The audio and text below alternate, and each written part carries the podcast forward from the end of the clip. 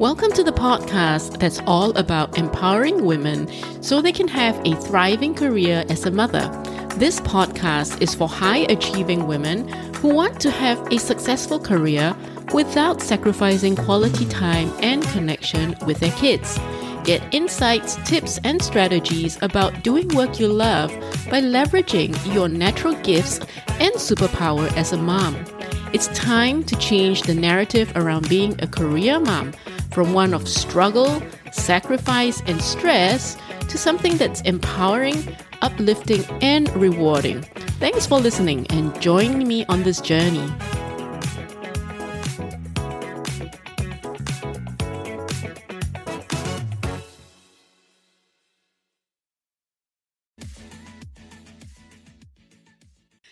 Again. Today's topic is about how to break the cycle of repeated financial behaviors we don't want to be stuck in anymore.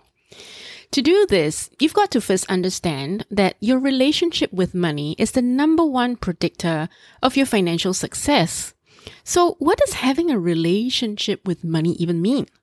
Well, like any other relationship you have, whether it's your partner, your spouse, your kids, maybe your friends and family, your career, even your food and exercise. Having a relationship with money is an ongoing dynamic process.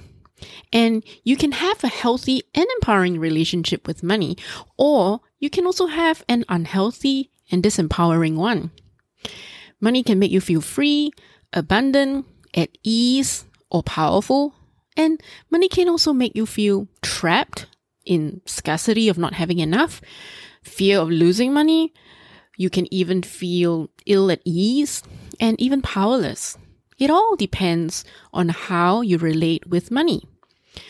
Now, when you think about money and how it's shown up in your childhood, what do you distinctly remember? Were there events or people and feelings that come up when you think about money? Were there distinct incidents that you can recall?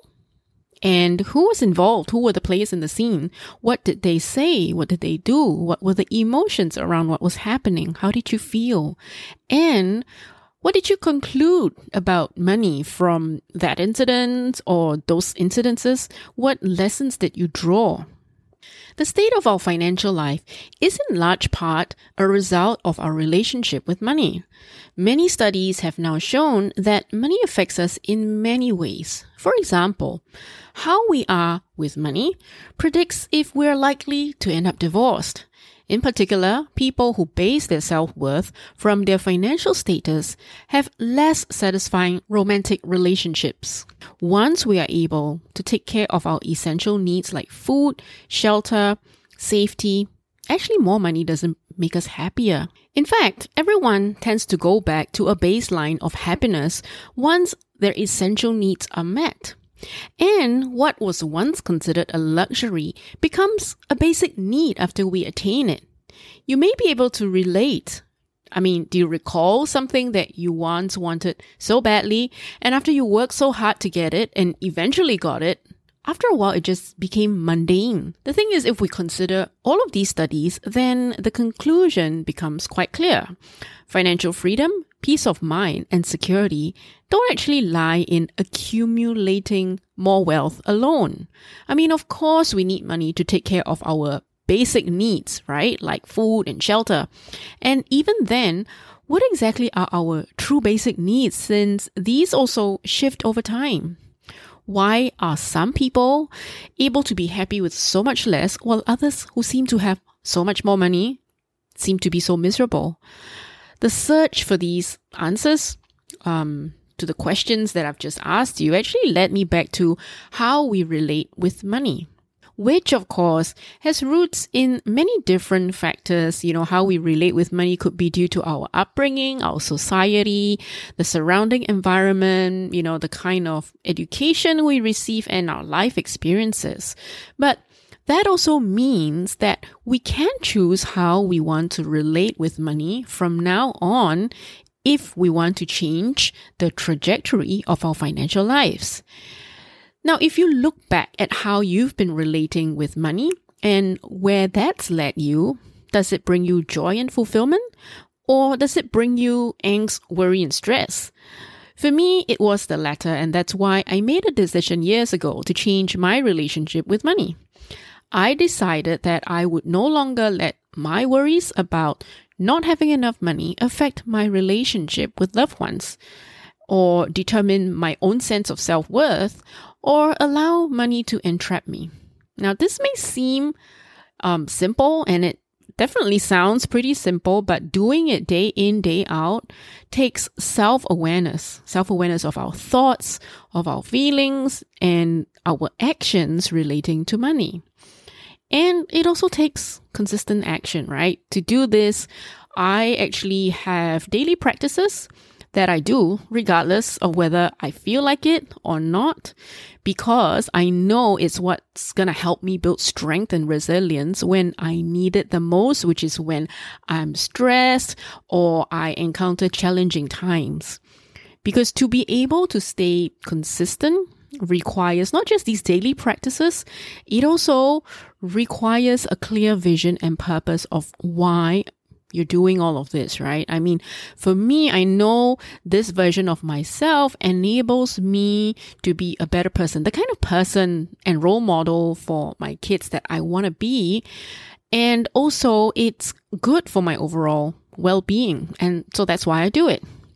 So you've got to find your reason for wanting to improve your financial situation. I mean, besides just earning more money, right? And you need to be clear about this because it's gonna be something you're gonna have to fall back on when you go through days where you really don't feel like doing what it takes to develop a healthier relationship with money.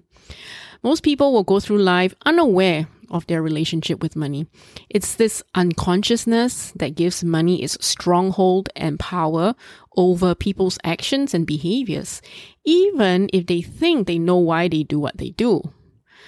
It's until we take an honest look at the real nature of our relationship with money um, that is going to help us get unstuck from those patterns of behavior and circumstances in our financial lives that we don't want to be in.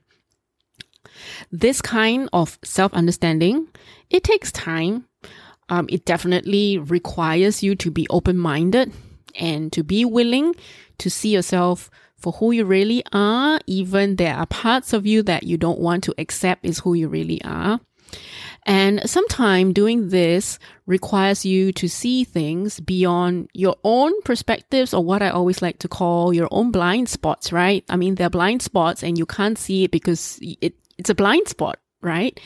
And this is where having a community of like-minded people can support you as you go through this process which, um, you know, having this community can be very powerful in helping to shift your perspective.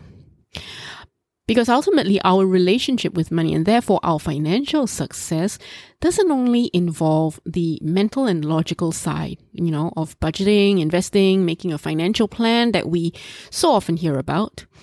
It involves taking care of yourself as an entire human being. And that's why we need to look at you as a person holistically not just from one logical dimension. So if you're interested to learn more about yourself and your relationship with money, then I'd like to invite you to join my Mindfulness and Money program. This is a 12 week program. We're going to have weekly live classes and coaching sessions with me. You're going to do hands-on experiential activities, discussion groups with your fellow students, all of which are designed to equip you with the skills to take leadership of all aspects of your financial life mentally, emotionally, psychologically, yes, even physically, and definitely spiritually.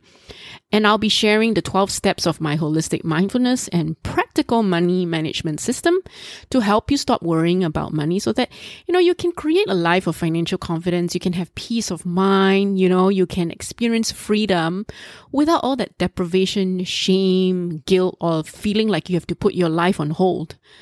This program I'm going to be offering only a few times a year. So um, you can find out more by going to 2.0.me forward slash program. And that's spelled T W O P O I N T Z E R O dot M E slash P R O G R A M.